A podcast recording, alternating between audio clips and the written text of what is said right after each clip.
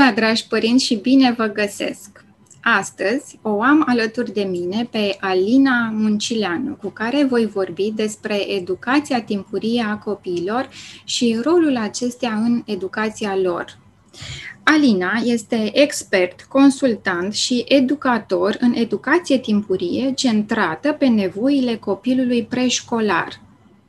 Alina ajută părinții, centrele de educație timpurie și persoanele interesate de educație timpurie să descopere perioada și nevoile de dezvoltare specifice ale copiilor prin sesiuni de consiliere educațională individuală de asemenea, ajută părinții să amenajeze un mediu fizic sigur care să încurajeze autonomia și independența funcțională a copilului printr-un plan personalizat de amenajare. Tot Alina sprijină părinții să conceapă un plan de adaptare blând și treptat la grădiniță, plan care este personalizat. Bine te găsesc, Alina, și mulțumesc că ai acceptat invitația de a avea această discuție astăzi. Bine te găsesc și eu, Alina. Mulțumesc de invitație. Hm. Înainte să începem efectiv discuția, aș vrea să citesc un paragraf din Nevoile esențiale ale copiilor de Barry Brazelton și Stanley Greenspan, citat cu care tu ne întâmpini în comunitatea pe care ai creat-o, care se numește Cântec de Păpădie. Cei doi autori spun așa, Copilăria mică perioada între 0 și 6 ani, este de o potrivă perioada cea mai critică și cea mai vulnerabilă din dezvoltarea oricărui copil. Ultimele cercetări în dezvoltarea naturală a copilului demonstrează că în primii ani de viață se pun bazele pentru dezvoltarea intelectuală, emoțională și morală. Este adevărat că dacă nu se pun aceste baze, un copil aflat în creștere le mai poate dobândi, însă prețul crește și șansele de succes scad cu fiecare an ce trece. Nu putem să îi neglijăm pe copii în acești primi ani de viață. Alina, acum, pentru a fi clar pentru toată lumea despre ce vorbim, haideți să definim puțin uh, ce înseamnă educație timpurie și cărei categorii de vârstă se adresează. În regulă. Păi, la început, auzind așa din uh, cuvintele tale ce, ce fac eu, pare un lucru destul de, de important și mă întrebam dacă oare știu să-l fac. În fine, uh, educația timpurie este un concept destul de, de vast și se referă la perioada cuprinsă între 0 și 6-7 ani, mm. Uh, la primii ani din viață ai copilului și este o, o educație în uh, care își dorește să scoată uh, și la iveală și să protejeze potențialul existent în fiecare copil. Cam asta este, este pe scurt uh, definiția educației timpurii. Deci perioada între 0 și 6 ani, adică perioada în care, între care, deci anii între care copilul se naște până ce ajunge la școală. Uh, da, până ce ajunge la școală. Cred că o definiție uh-huh. în societatea românească sunt cei șapte ani de acasă. Uh-huh, uh-huh. Da, foarte, foarte bine spus, într-adevăr. Știu că există nenumărate beneficii ale educației timpurii pentru copii, s-au făcut și numeroase studii și sunt și dovezi neuroștiințifice foarte copleșitoare în ceea ce privește impactul experiențelor pozitive din copilăria timpurie pentru dezvoltarea viitorului adult. Și potrivit acestor studii, este, această perioadă este cea mai importantă pentru dezvoltarea creierului. Da. Atunci când se formează 80% din legăturile neuro, neuronale. Copiii se dezvoltă la adevăratul lor potențial atunci când uh, se simt fericiți și când au dragostea adulților din jurul lor. Haideți să amintim câteva dintre beneficiile educației timpurii pentru copii, Alina. Da, ai punctat foarte bine. Este o perioadă de maximă dezvoltare a copilului. Se întâmplă lucruri extraordinare din punct de vedere neuronal. Uh-huh. Este adevărat că în, ultimul, în ultimii ani au început să se studieze mai mult și să se facă descoperiri în dezvoltarea copilului și au apărut și foarte multe cărți care au fost și traduse în, în română. Deci mhm. literatura este destul de stufoasă și am început să aflăm mult mai multe lucruri despre perioada asta timpurie. Cartea pe care, din care tu ai luat citatul și este pe, pe site-ul meu este o carte de bază tradusă de editura 3 și mm-hmm. uh, chiar se numește Nevoile esențiale ale copiilor și acolo e foarte bine structurat uh, cam ce înseamnă uh, perioada aceasta uh, timpurie. Uh, deci m-ai întrebat, uh, ce m-ai întrebat tu, care sunt beneficiile pe termen Hai să amintim câteva beneficii da, ale educației timpurii. Păi, cred că unul dintre cele mai importante ar fi stima de sine, o stimă de sine ah. ridicată a copilului, o cunoaștere de sine, bun, mai bun atât cât se poate în primii ani de viață, în sensul mm-hmm. că dacă adultul îi dă limbajul potrivit și îl ajută și îl îndrumă uh, pe copil, mm-hmm. copilul poate ajunge să se cunoască mult mai bine chiar înainte de să, să știe ce cu el, cu emoțiile lui, uh, chiar înainte de, de școală. Mm-hmm. Pe urmă putem vorbi și de o trecere de la, să zicem, o dependență față de adult, Așa. care este normală în primii ani de viață, pentru că copilul la început este dependent de adult și are nevoie să fie ghidat. Da. Dar uh, odată, uh, dacă se face, cum să spun, dacă există un echilibru între uh, dependența asta și independență, în sensul că adultul știe când să fie lângă copil și dar și când să-l lase să exploreze. Da Uh, la șapte ani, în perioada în care intră la școală, copilul uh, știe că poate să facă lucruri și de unul singur. Are încredere, încredere în lume. De fapt, cam asta îi dă adultul în primii șapte ani de viață, încrederea că lumea este un loc prietenos, uh-huh. este un loc care poate să fie explorat, că, nu știu, învățarea este un proces uh, Uh, care se întâmplă de-a lungul, de-a lungul întregii vieți și că este distractivă. Da. Uh, asta. Cred că astea ar fi beneficiile. Uh-huh. Plus, dacă vorbim de limbaj, de comunicare, este atât timp cât adultul vorbește cu copilul, da. Um, limbajul este foarte dezvoltat și, nu știu, comunicarea este o abilitate foarte importantă. Așa este, da. E important să știi ce vrei și să comuni, să pui în cuvinte. Uh-huh. Uh, cred că un alt beneficiu ar fi și autonomia. Dacă adultul uh, nu știu, dă posibilitatea copilului să aleagă, să facă alegeri în funcție de perioada lui de dezvoltare. Adică la vârste mici, alegerile sunt, nu știu, să-ți dau un exemplu, vrei să mănânci măr sau pară. Mm. Și copilul învață că uh, poate să aleagă. Și asta e o abilitate care îi rămâne mai târziu pentru că inteligența este capacitatea de a alege. Foarte uh, frumos, da, ai spus. Mm-hmm. Da, e, e, e, e, dacă este să vorbim de abilitățile viitorului, cam astea, cam astea sunt, adică copiii, dincolo de partea de cunoștințe da.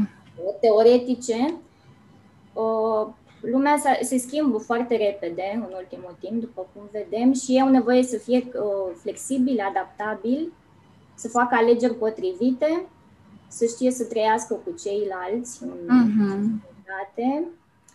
o să aibă un limbaj al emoțiilor. Foarte important, da. Da.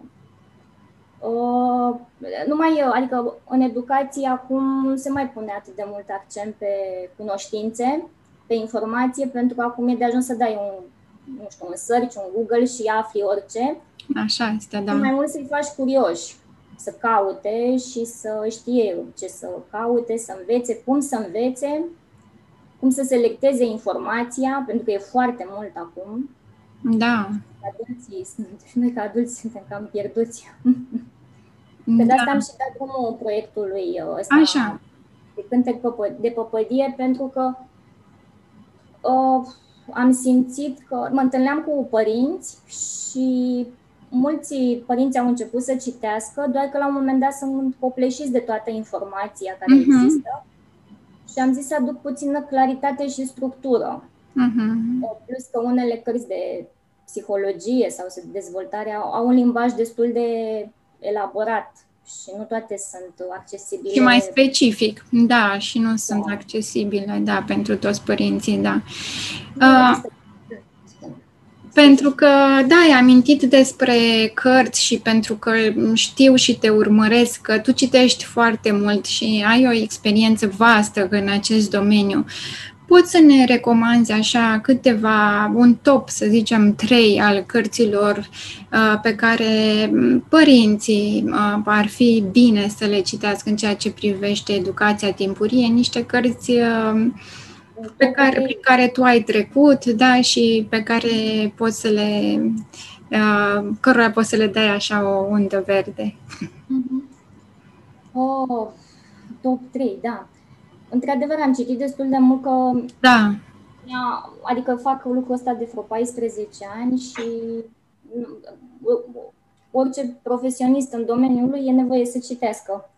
Categoric, da. Mi-a și plăcut mult a fost o pasiune, eu sunt mai mult autodidactă și, într-adevăr, mm-hmm. sunt foarte multe cărți. Acum, dacă e să mă gândesc așa la începutul, ce m-a ajutat pe mine, da. au fost um, um, niște oameni care au venit la, care nu erau din România și erau mm-hmm. specialiști din afară și citeam, uh, uh, și, uh, i-am văzut și în conferințe la București. Da. Uh, dar, uh, cum ar fi, de exemplu, îmi place foarte tare Daniel Siegel, care mm. este, fondator, este neurocercetător și este fondatorul Institutului Mindsight. Mm. Și o carte tradusă în română este Creierul copilului tău, cum se dezvoltă creierul copilului tău. Așa. Este o carte foarte importantă pentru că acolo am descoperit, adică pentru mine a fost așa revelatoare, că am descoperit conceptul de neuron oglindă. Da, da de fapt este vorba de imitația copilului, adică adultul, copilul este oglinda, nu știu, a adultului. Uh, pe urmă, mie îmi place foarte tare o doamnă care uh, este specialist pe dezvoltarea copilului și care este, care este româncă mhm. și este, colaborează cu UNICEF, doamna Carmen Angelescu, care este singurul specialist pe dezvoltarea copilului până în șase ani și dânsa a scris de curând uh, o carte despre primii ani de viață, mm. carte micuță de tot. Uh, eu am fost la un curs uh, al dânsei acum mai mulți ani și mi-a plăcut foarte tare modul blând. Dânsa e destul de în vârstă acum, cred că s-a și, s-a și retras. Mm. Dar a scris foarte multe studii despre parentalitate și a colaborat cu UNICEF-ul și despre ce se întâmplă în România concret. Deci, pe, cred că pe ea aș recomanda-o, dar uh, cărțile dânsei nu sunt, de, în afară de asta de care vorbeam mai devreme, uh, majoritatea sunt studii care pot fi găsite pe site-ul UNICEF uh-huh. despre dezvoltarea copilului. Pe urmă, ca să fie a, a treia carte care pe mine m-a ajutat mult, că lucrând cu copii ai, ai parte de tot felul de conflicte și de mult plâns. în primii ani de viață sunt multe frustrări, că n-am să primești ce, mai ales în grădiniță, unde sunt mai mulți, da, vor tot timpul câte ceva și vor să fie primii și așa. Uh-huh. Și e foarte important să gestionezi, adică dacă dorești un alt mod de comunicare cu copiii, fără pedepse, recompense, ceea ce eu asta fac, uh, ai nevoie de un limbaj uh, diferit. Clar, da. Uh, eu am avut norocul, mă deviez puțin de la de la subiect. Am avut norocul ca într-o grădiniță să o cunosc pe uh, Mona Reu, care este președintele uh, Asociației de Comunicare Non-Violentă și făcea acolo uh, cursuri pentru personalul didactic. Ea avea uh-huh. fetița la, uh, în grupa mea Uh-huh. Și atunci eram asistent de educator și acolo am descoperit conceptul de educație, o de comunicare non-violentă și mi-a dat un limbaj al nevoilor. Uh-huh. Că aș recomanda și cartea asta pentru cei care sunt la început. Bine, sunt mai multe metode de a comunica cu copiii, dar uh, mie asta mi-a deschis drumul și cartea este Comunicarea non-violentă a lui Marshall Rosenberg. Uh-huh. Dar nu cartea asta vreau să o recomand, ci Lacrimi și crize de furie, apropo de plâns, a Alexei Solter, mm-hmm. care este fondatoarea Institutului Aware Parenting. Și acolo vorbește foarte mult de ce e important să lăsăm copiii să plângă, mm-hmm. de ce plânsul este sănătos, dar este nevoie să fie însoțit de un adult echilibrat care să îi valideze plânsul, adică să stai lângă copil, nu să-l lasă plângă de unul singur, să fie susținut și acolo pentru prima dată am aflat că prin lacrimi se, și pentru noi adulți e sănătos să plângem, că prin lacrimi se descarcă hormonii de stres, deci este și un beneficiu fiziologic. Mm-hmm. Că de obicei avem tendința să oprim plânsul copiilor de ce da. plânge, nu mai plânge, vrem să-i vedem fericiți mereu, mm-hmm. ceea ce ei nu prea e realist, pentru că viața vine cu tot felul de provocări și e important să o să și plângă. Și de asta cartea Crize și uh, tantrumuri uh, și cum gestionăm plânsul bebelușilor este o carte bună, zic eu. Așa ar mai fi multe, dar uh, cred că cam astea Mulțumesc frumos, mulțumim pentru recomandări. Uh, ai uh, menționat despre uh, cursurile de comunicare non-violentă pentru cadrele didactice. Sunt curioasă, oare există com- cursuri de comunicare non-violentă și pentru părinți? Oh, în România existau. Uh-huh. Existau. Uh, de fapt, uh, com- comunicarea non-violentă Uh, Fundație de Comunicare Non-Violentă din România are cursuri pentru părinți, mm. pentru adulți, uh, dar exista acum șapte ani, eu am făcut, cred, șapte-opt ani, Parent Time, care făcea cursuri de, pentru părinți și eu am făcut acolo, cred că un curs de, pentru părinți și pentru profesori. Uh, Acum, nu știu, în afară de cei de la Institutul de Comunicare Non-Violentă, să aibă altcineva. Mm. Dar e bine totuși că există cineva care face așa ceva în România, da, având în vedere că este comunicarea aceasta violentă, este o problemă, cred că destul de importantă la noi și e bine că s-a gândit cineva să abordeze și problema aceasta. Da, Mona este extraordinară, ea și soțul ei sunt uh, niște oameni care își aduc contribuția pe partea asta și sunt uh, pasionați uh-huh. și formează oameni, adică mie mi-a prins foarte bine în ideea în care eu nu știam că eu am nevoie, pentru că atunci când, aduci, când ne duci copiii, uh, e bine să ai grijă întâi de tine Așa ca este. să da. dai mai departe și dacă nu știi care sunt limitele tale și, de exemplu, că și tu ai nevoie ca adult să le recunoști, ca apoi să le verbalizezi către copil, e foarte dificil și cazi în mm-hmm. extrema cealaltă a pedepselor, a recompenselor, îți pierzi răbdarea și, da, să le verbalizezi și să le recunoști și în copilul tău, da, și apoi să știi cum să le gestionezi. Da, um, și pentru că am pomenit că categoria de vârstă care se adresează educația timpurie este 0-6 ani, desigur că familia joacă un rol foarte important în această educație, apoi ar mai fi și creșea sau grădinița Uh, în afară de, de părinți, creșă, grădiniță, mai sunt și alți, uh, alte categorii implicate în educația timpurie a copiilor, Alina? Oh, să crești un copil până în șase ani e o muncă foarte, foarte grea. Era o vorbă că îți trebuie de un trib să crești un copil, un sat sau un sat întreg. Da. Sunt atâtea nevoi în primii șase ani de viață, încât uh, e foarte dificil pentru o singură persoană să îndeplinească toate, toate lucrurile astea. Că e, e complicat doar o singură persoană să îndeplinească toate aceste nevoi și cred că copilul este bine să Bine, în, prim, în primul an de viață, cred că ar trebui să stea mai mult în mediul lui, în familia restrânsă, mama, tata, nu știu, bunicii. Da. Dar pe, pe urmă e important să exploreze cât mai mult și mai, adică toți, toți adulții din preajma copilului pot fi modele pozitive. Așa este, da. Uh, și de asta e bine să îi lăsăm să, să cunoască cât mai mulți oameni. Asta vine din explorarea lumii. Uh, da, toți, toți adulții care intră în contact copilul și vânzătoarea de la magazin și în grădiniță și doamna care gătea sau... Foarte uh, important ce spui, da, așa este. Da.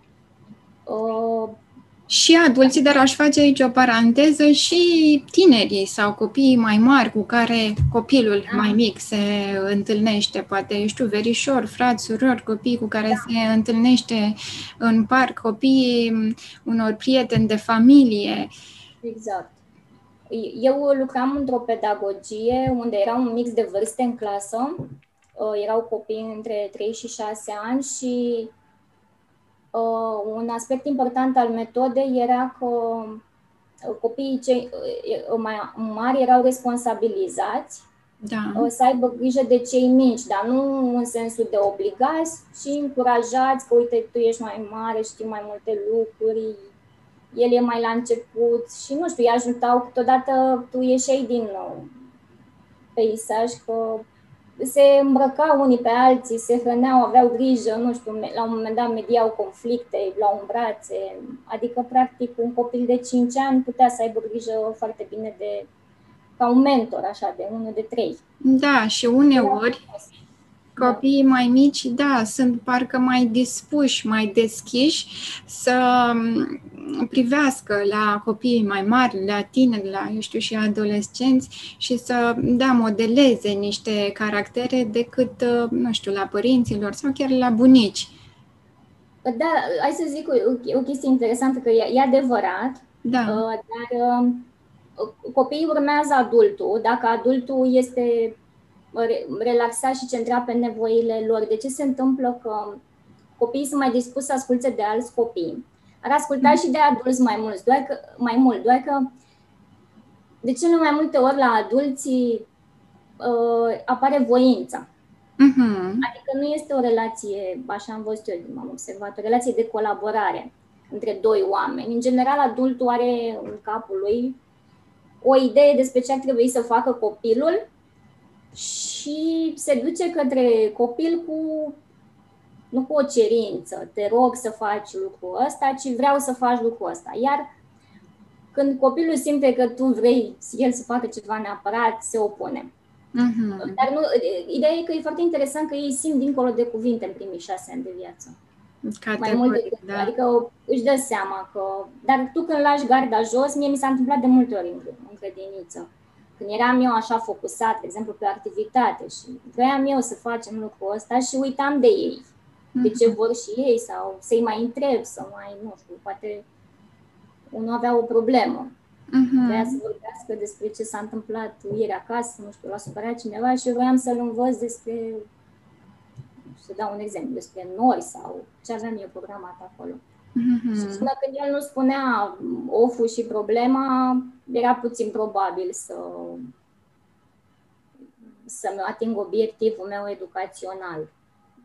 Deci, da, cam asta se întâmplă cu relația adult-copil, că copiii între ei au o relație de egalitate. În general, adulții se pun așa pe un piedestal. Piedestal, asta am să zic, da mi se părea un cuvânt prea... Da, avem impresia că noi știm mai bine, că ei sunt mai mici, că nu înțeleg.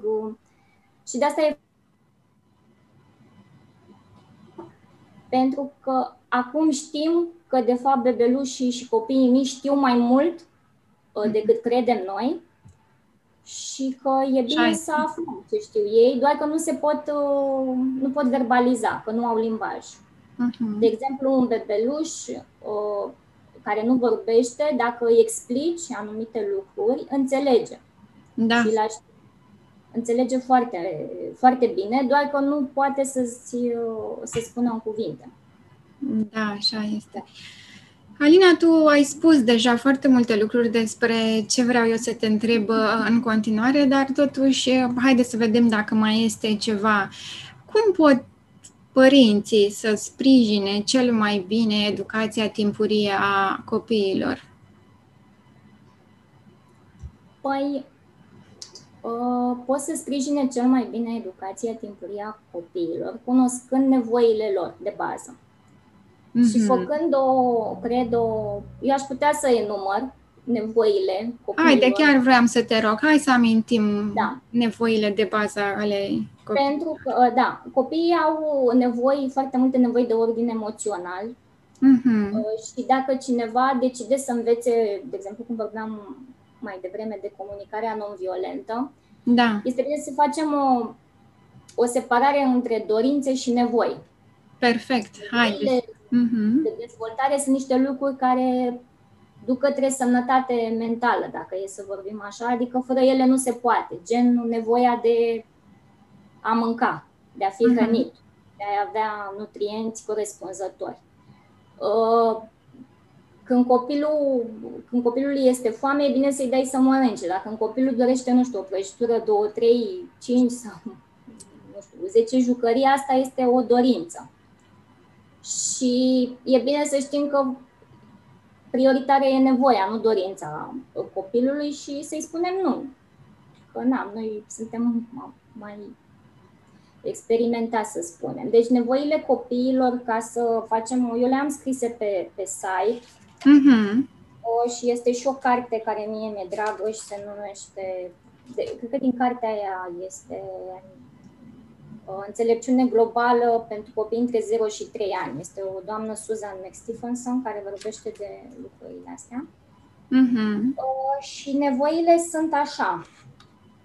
Um, una dintre ele și cea mai importantă, cred că nevoie, nevoia copiilor este nevoia de relații, de atașament, de a fi cu ceilalți, de a crea o legătură de calitate și sigură cu de conectare. De conectare. Da, mm-hmm. dar de conectare cu un adult care să-l conțină. Mm-hmm. Un adult uh, care să poată să-i spună și nu din când în când și să nu-l lase, să nu-l abandoneze. Și aici e foarte important dacă părinții să știe cum să gestioneze și cum să facă față acestor uh, dorințe da, ale copiilor, da, cum să spună nu. Da, pentru că am observat în ultimul timp că este un, nu știu dacă o mod așa, să lăsăm copiii foarte, să lăsăm liber copiii. Un libertinaj mai uh, accentuat, este da. E foarte dăunător pentru că copiii, într-adevăr, e bine să-i ascultăm și să stăm cu ei și să le explicăm, dar e, uh, sunt foarte sănătoase și regulile și limitele. Adică exact, da. Este bine să știe Uh, până unde poate merge. E sănătos uh, pentru el mental. Adică chiar uh, nu, nu poți să-l lași. De exemplu, când mergi pe stradă, regular trebuie, când traversezi strada, uh-huh. mai ales pe siguranță fizică, regulile sunt nenegociabile. Gen, traversăm strada doar de mână.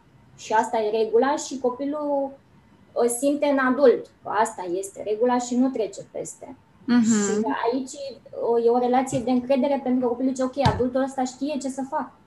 Adică exact. nu mă lasă singur de izbeliște și uh-huh. eu pot să fac ce vreau. Deci, relația asta este cea mai importantă, nevoia de atașament. Uh-huh. Urmă este o nevoia de mișcare și de explorare fizică și mentală a lumii. Când zicem, când spun despre lucrul ăsta, mă refer copilul are nevoie să se miște foarte mult neîngrădit în primii ani de viață. Da. Uh, mai ales după ce începe să meargă. Și adultul e bine să-l însoțească și să nu-l protejeze exclusiv, pentru că uh, am zis excesiv, vreau să zic, în sensul că, nu știu, că se, să, să nu se lovească, să nu se murdărească, să... Da, o hiperprotecție, nu? Da. Da. Copiii au nevoie să exploreze lumea fizică, în primul rând, cu mâinile și uh, mental uh, să, să meargă, adică să mergi cu el în primii șase ani de viață, să le expui la cât mai multe situații, mm-hmm. să mhm. vizitați locuri, să explorați lumea. Aici mă refer și la opționalele astea care sunt acum și părinții vor să, să facă copiii și engleză și nu mai știu ce sunt acum. Mm-hmm. Este, este bine să îi punem în situația asta, dar nu să, să nu-i obligăm, să-i încurajăm, să vedem dacă le place. În primii șase ani de viață nu se pune problema de performanță, copilul experimentează. Mm-hmm. Pe urmă, este o nevoie de ordine, care e foarte interesantă, nevoia asta de ordine, în sensul Așa. că copii, copiilor nu le plac surprizele foarte mult, copiii mici, de exemplu, știu. Tu, tu ai o fetiță, nu? Da, am o fetiță, da. Uh, uh, nu știu dacă ai observat, dar nu îi place să schimbe foarte mult mediul, uh, nefamiliar, să Adică nu știu, e nevoie să o pregătești tot timpul, să vorbești cu ea înainte. Așa este, da. Sau jucăriile, să nu le schimb foarte mult locul lor. Uh-huh. Adică sunt foarte tipicari. Uh, se simt în siguranță când lucrurile sunt ordonate. Da. Într-o anumită perioadă. Și e interesant că lucrul ăsta se întâmplă pentru că uh, este o ordine exterioară care le dă în interiorul lor se întâmplă foarte multe schimbări în primii șase ani de viață. Uh-huh. În sensul că achizițiile sunt atât de mari și se schimbă de la o zi la alta, de la an la an. Un copil de 2 ani e diferit față de unul de 4 ani. Deci, în interior sunt atât de multe schimbări încât au nevoie de o siguranță exterioară. Adică, ok, mediul din afară este predictibil, jucăria mea e acolo, pantofii mei sunt acolo, nu le place să schimbe tricourile foarte des, nu știu, sau pantofii sunt unii copii care veneau cu aceleași cizme de cauciuc, nu știu, câteva zile la rând, nu puteai să-i, nu, știu, nu puteai să-i convingi să schimbe cizmele alea sau... Și părinții nu înțelegeau. Da, da, da, da. Dar niște obsesii, asta ar fi, niște obsesii pentru anumite lucruri, tocmai din nevoia asta de ordine. Pe urmă este o nevoie de comunicare, verbală și non-verbală. Uh, comunicarea mm, cu adultul, adultului copil ar trebui să fie uh, de ambele părți. Adică nu adultul să vorbească numai cu copilul, ci și copilul să mai să fie întrebat, să fie ascultat. Uh, e bine să-i vorbim clar și concret și să fim sinceri cu ei din primele, din primele uh, zile, în sensul că dacă, de exemplu, bebelușul, dacă îl schimbi, uh-huh. o să-i explici etapele, ce faci. Uite, exact. acum da. acum schimb, plus că îi dai limbajul și îl ajut să înțeleagă și lumea și ce faci. Uh-huh. Și când începe să vorbească, de obicei copiii cărora li s-a vorbit foarte mult și nu li s-a vorbit în limbajul acela de belușală. Unii uh-huh. au un limbaj foarte bogat. Adică când îi spui concret, asta e o cană, asta e un copac, copacul crește, și nu folosești tot felul de diminutive, copiii aceștia au un limbaj foarte bocat mai, mai târziu, iar limbajul non-verbal se referă la, cum să zic, limbajul dincolo de cuvinte, mm-hmm. adică expresia adultului. De exemplu, eu în clasa mea, ca să fac o paranteză, aveam anumite reguli și vorbeam cu ei dar uh, după ce integram regulile astea după câteva uh, luni, eu nu mai vorbeam atât de mult. Uh-huh. Era de ajuns toată să mă uit. Știi că ei verifică poate. Da. Ok, m-am văzut, uh, pot să fac, nu știu, mai fac ei năzbâtii așa și se, se uită la tine și toată nu e nevoie să intri foarte mult în polemici și asta. Poți doar să te uiți sau să-i faci un gest uh, sau uh, să vadă dezaprobarea pe fața ta. Mm-hmm. Și asta e, pentru ei e de ajuns. Da. Foarte atenți la limbajul non-verbal al oamenilor. Uh, pe urmă, avem o nevoie de implicare în activitățile de zi cu zi. Mm-hmm. E bine copiii să facă cam tot ce face adultul în sensul de uh, activități gospodărești. De exemplu, dacă tu gătești sau curești ceva în bucătărie sau speli sau e bine ca și copilul să facă lucrurile astea Hai să te întreb ceva aici, da. fac o paranteză. Știi că există și abordarea aceasta printre părinți și anume că nu iau copilul cu mine, nu știu, să gătească sau uh, să mă ajute să pun uh, brufele la spălat, pentru că lasă că îl protejez, lasă că o să aibă el timp să facă toate lucrurile astea când o să fie mai mare, de ce să-l chinui acum? Uh, unde ar fi așa un echilibru între da, a proteja copilul și a-l implica în activitățile zilnice? Oh, păi, nu știu ce să spun de părinții aceștia. Uh, eu făceam multe lucruri cu, cu copiii, uh, pe lângă faptul că beneficiile sunt asupra corpului, pentru că el, ei da. învață foarte mult, adică se dezvoltă musculatura, se întâmplă niște uh, lucruri neuronale atunci când ei meșteresc cu mâinile. Uh-huh sunt foarte multe beneficii de la faptul că își consumă energia, că iau multă energie și dorm mai uh, bine, uh, se simt parte integrantă din familie, plus că învață munca, mm-hmm. care este o. Adică, na, și ei vor să-și aducă contribuția și vor să muncească. Adică copiii sunt uh, foarte bucuroși să facă lucruri. Mm-hmm. Și le place să facă lucruri în bucătărie. Deci, cred că ce le-aș spune părinților să se gândească mai mult la binele copiilor decât la ce cred ei despre uh, că au nevoie copiii, că nu știu, copiii sunt ok cu asta. Nu înțeleg de ce părinții nu sunt. Dacă copilul e mulțumit și vrea să facă, uh-huh. o simplă lămurire aș avea că, de exemplu, copilul nu face ca adultul perfect.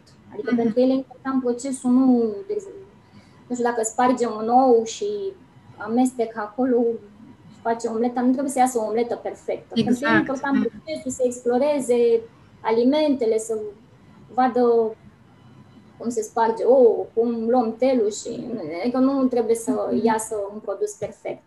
Și de obicei copiii nu încearcă și pentru că adulții au, le spun, uite, trebuie să faci așa ca mine. Și uh, re, renunță. Le stabilesc niște standarde, de, da, niște... De perfecțiune. Mm-hmm. Și copiii, e important copiii să fie lăsați să greșească. Adică ei învață din foarte mult.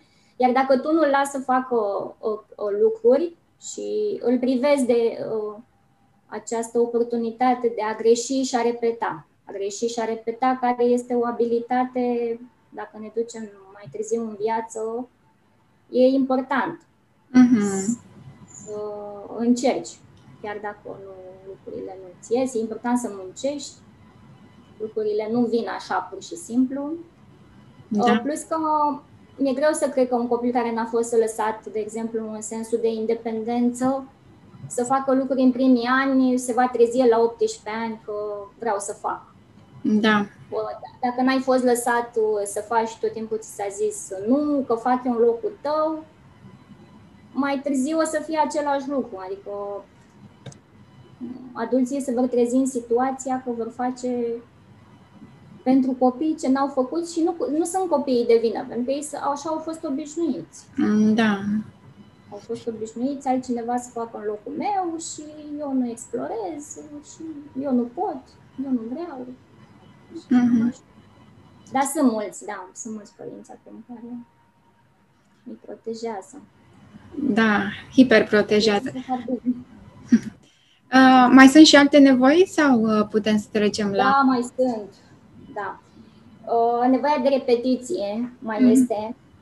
Uh, copiii au nevoie să facă uh, de multe ori o activitate până când să o, să o integreze, de aceea poate e bine să știm că, de exemplu, dacă lăsăm un copil să facă o activitate, e musai să lăsăm să o repete de mai multe ori, nu o singură dată. Uh-huh. Și dacă nu vrem să mai facă activitatea aceea de mai multe ori, mai bine nu lăsăm. Gen, nu, nu știu, dacă îl lasă deseneze pe perete odată, el va vrea să facă de 15 ori lucrul da. ăsta. Dacă nu-ți doresc să deseneze pe perete, nu-l lăsa de la început, că... Deci ei repetă de foarte multe ori, mai ales în primii trei ani, pentru că așa sedimentează informația. Uh-huh. Mai este o nevoie de concentrare neîntreruptă. Asta înseamnă că adultul e nevoie să mai și tacă din când în când, când copilul face o activitate, să-l lase în pace, pentru că atunci când copilul e concentrat pe ceva, uh, se întâmplă niște legături neuronale în creier și dacă adultul intervine, aceste legături se taie ca o ață care o tai, pur și simplu. Ai tăiat, uh, pentru că el nu mai e atent acolo și nu-și mai duce activitatea la capăt. Adică fără prea multe indicații, sprijin... Uh, uh da, dar e bine să-i arătăm. Uh-huh. Uh, îi arăți și pe urmă lași pe el să facă cum poate, uh, dar nu intervii. Uite, hai să-ți arăt eu cum e mai bine. Da, fără prea multe indicații. Și dacă e nevoie pe urmă, poți să-i mai arăți de, de mai multe ori. Dar, în general, e bine să-l lasă să facă el. Uh-huh. O, cum poate. O, și mai este o nevoie de imitare. Uh-huh. Asta se, se referă la modele pozitive. Copiii au, au nevoie de oameni pozitivi în viața lor în sensul de oameni care să îi înțeleagă, să le vorbească frumos, să aibă încredere în ei. Uh-huh. Pentru că primii ani de viață se formează încrederea în lume, e foarte important uh, cu ce oameni intră în contact copilul. Uh-huh. Și dacă este o situație, cum se întâmplă, că na, așa e viața, mai agresivă sau nu știu, dacă cineva țipă, să explici ce se întâmplă și de ce oamenii fac lucrul ăla, pentru că copiii se sperie. Uh-huh. Ei sunt prin natură așa buni și deschiși către lucrurile frumoase uh-huh.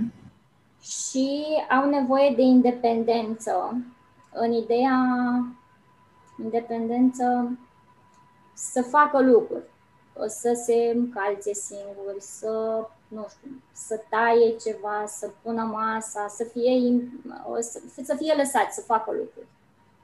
Fără mm. intervenție, le, le place mult lucrul ăsta. Da.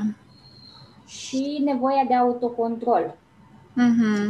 Autocontrolul uh, nu în sensul de mm, un control exercitat de un adult, uh, ci mm, Bine, copiii până în 6-7 ani nu au autocontrol. Adică ei sunt așa foarte emotivi, dar dacă discutăm cu ei și le dăm posibilitatea să aleagă din când în când și le explicăm de ce nu e bine să facem anumite situații, uh-huh. anumite lucruri, uh, pe termen lung vor putea să-și gestioneze impulsurile lor și da. vor uh, vor fi mai atenți la ce, la ce aleg și da. Dacă este să ne ducem abilitatea asta în viața adultă, se, se traduce în, um, cum să spun, că nu aștepți rezultate imediate și muncești mult și peste 5-6 ani se vede ceea ce faci, nu, uh-huh. nu imediat. Și e, e benefic pentru, pentru ei. Cam astea sunt. Uh-huh. Mai fi și altele.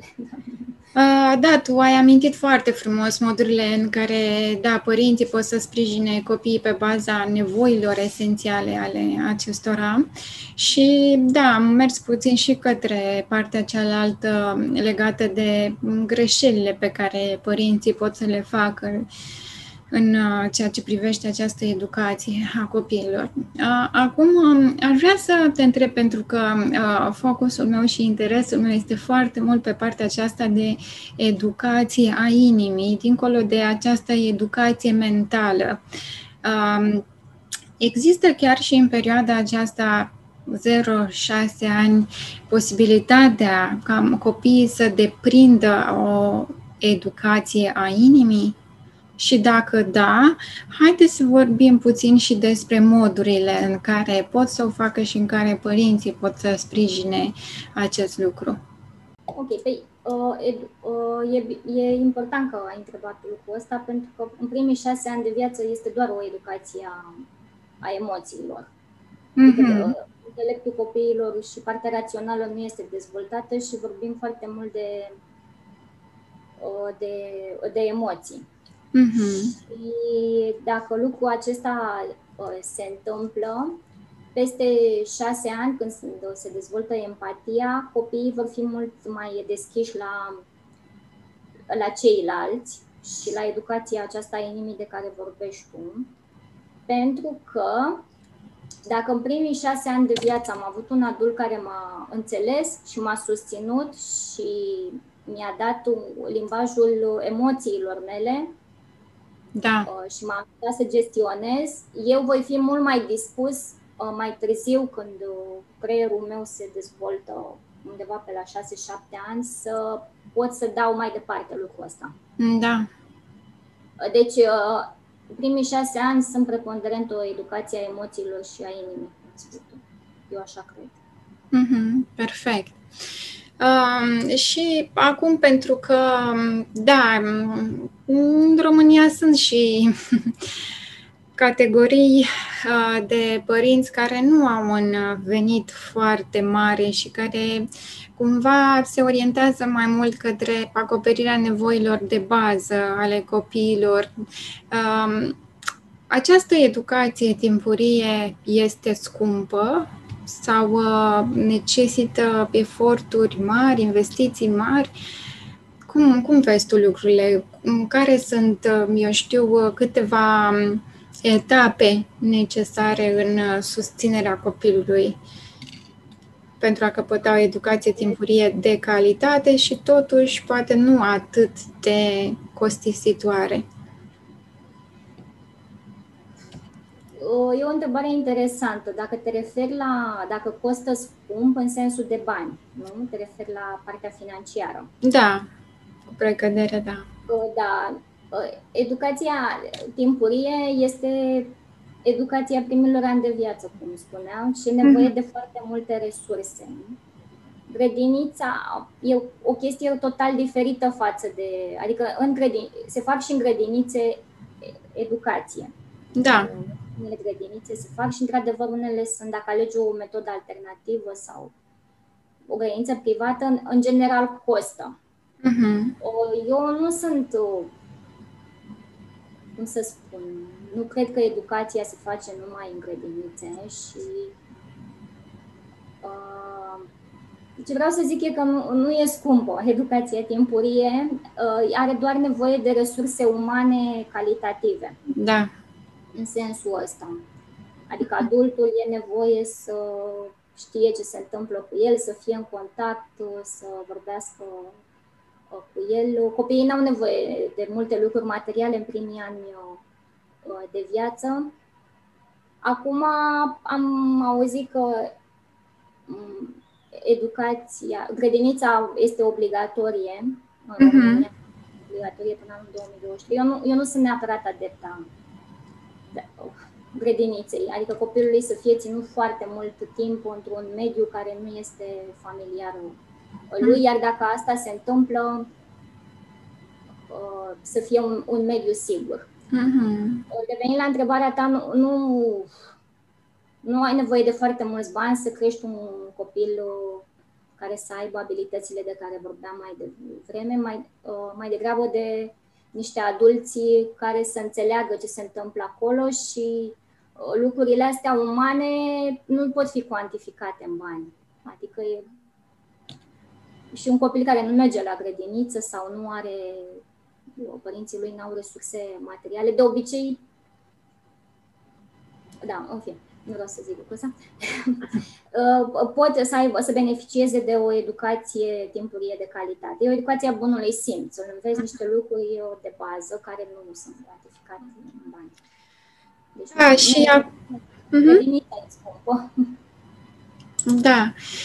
Uh, și acum, uh, spre sfârșitul discuției uh, noastre, uh, aș vrea să vorbim despre ceva care pentru mine, pentru mulți părinți și pentru tine, știu, uh, este un subiect uh, îngrijorător, aș putea să spun, uh, și anume modul în care atât adultul, părintele sau alt um, adult din preajma copilului, cât și social media pot stopa această educație timpurie a, a copilului. Um, știi prea bine că um, acum foarte mulți copii sunt foarte atașați de tot felul de aparate, de tabletă, de laptop și mai ales cu toată perioada aceasta de pandemie s-a accentuat acest, acest, acest trend. Uh, Um, haideți să vorbim puțin și despre, despre subiectul ăsta. Cum, ce se poate face? Care ar fi câteva soluții pe care le-ai vedea tu? Subiectul ăsta este destul de vast. Uh-huh. Cred că merită o discuție separată de lucrul ăsta. O să încerc să fiu cât mai, cât mai scurtă. O să, dacă vrei, o să, o să mai vorbim uh, și mai altă dată. Uite, dacă vrei, mai facem și partea a doua da, a discuției noastre. E, pentru că, da. Uh, acesta cu tehnologia, pentru că, în fine, în primii șase ani de, uh, de viață și, în general, învățarea se face în relație umană cu un adult. Da. social media ar trebui introdusă în viața copilului atunci, mult, mult mai târziu de șase ani. Bine, sunt o, o psihologi și oameni care studiază lucrul ăsta și sunt destul de uh, stricți vis-a-vis de vârsta de dezvoltare, de introducere a mediei în viața copiilor. Uh-huh. Uh, dar eu n-aș recomanda, vorbind de perioada 0-6 ani, n-aș recomanda foarte mult tabletă, telefon, Uh, și dacă asta se întâmplă, se întâmplă foarte puțin, pentru că totuși o lume, adică există în casa fiecăruia uh, gadget-uri din acestea, să fie însoțit de un adult, să-i se explice copilului nu lăsat uh, singur, uh-huh. pentru că uh, ce, uh, impactul asupra dezvoltării lui neuronale este destul de îngrijorător. Adică sunt oameni care acum în România, Institutul de Sănătate Mentală a Copilului, vorbesc chiar de un uh, autism virtual. Copii care sunt lăsați la tabletă și își pierd abilitățile naturale, în sensul că nu mai vorbesc, nu se mai concentrează, ple, uh, nu se uită la adult. Uh, sunt niște simptome ale bolii autismului care... Și uh, sunt, uh, sunt uh, curioasă, sunt recuperabile, adică sunt reversibile? Dacă este un autism virtual, adică dacă copilul a fost lăsat mult timp la tabletă și așa, se face o terapie uh-huh. și asta și spun ei, că copiii se refac mult mai repede decât un copil care are într-adevăr autism. Dar acesta necesită resurse și umane, și adică și financiare, părinții Adică e, e mare păcat să ai ceva, să... Să ajungi acolo, da, și să repari. Să ajungi să pierzi niște abilități naturale, plus că mulți nu-și dau seama, mulți părinți. Uh-huh. Nu sunt specialiști și se trezesc copiii că nu vorbesc la 3-4 ani, că nu ascultă, pentru că este obișnuiți, imaginile se miște foarte repede, sunt total deconectați de lumea reală. Deci subiectul ăsta e destul de îngrijorător, mai ales uh-huh Așa este. Da. Este, putem vorbi de o dependență uh-huh. de ecrane. Îți mulțumesc tare mult, Alina, pentru discuție și pentru părinții care sunt interesați să discute cu tine, să afle mai multe lucruri de la tine. Unde te pot găsi? Bineînțeles, există comunitatea Cântec de Păpădie, da, pe care tu ai creat-o și în care ai foarte mulți părinți și chiar și copii. Desigur, acolo, pe pagina ta de Facebook, știu că Uh, ai și o adresă de mail, mai ești prezentă și pe alte rețele de socializare? Uh, da, sunt, uh, dacă, intru, uh, dacă intră cineva pe site-ul meu, cântecdepăpădie.ro, Așa. au trimitere către contul meu de pagina de Facebook, Instagram, încerc să fiu și pe Twitter puțin. Uh, dar, uh, în principal, uh, cred că un mesaj sau un telefon nu e, e de ajuns. Uh-huh. Dacă cineva dorește să afle mai multe lucruri, mă poate suna sau mă poate scrie un e-mail. Uh-huh. Perfect.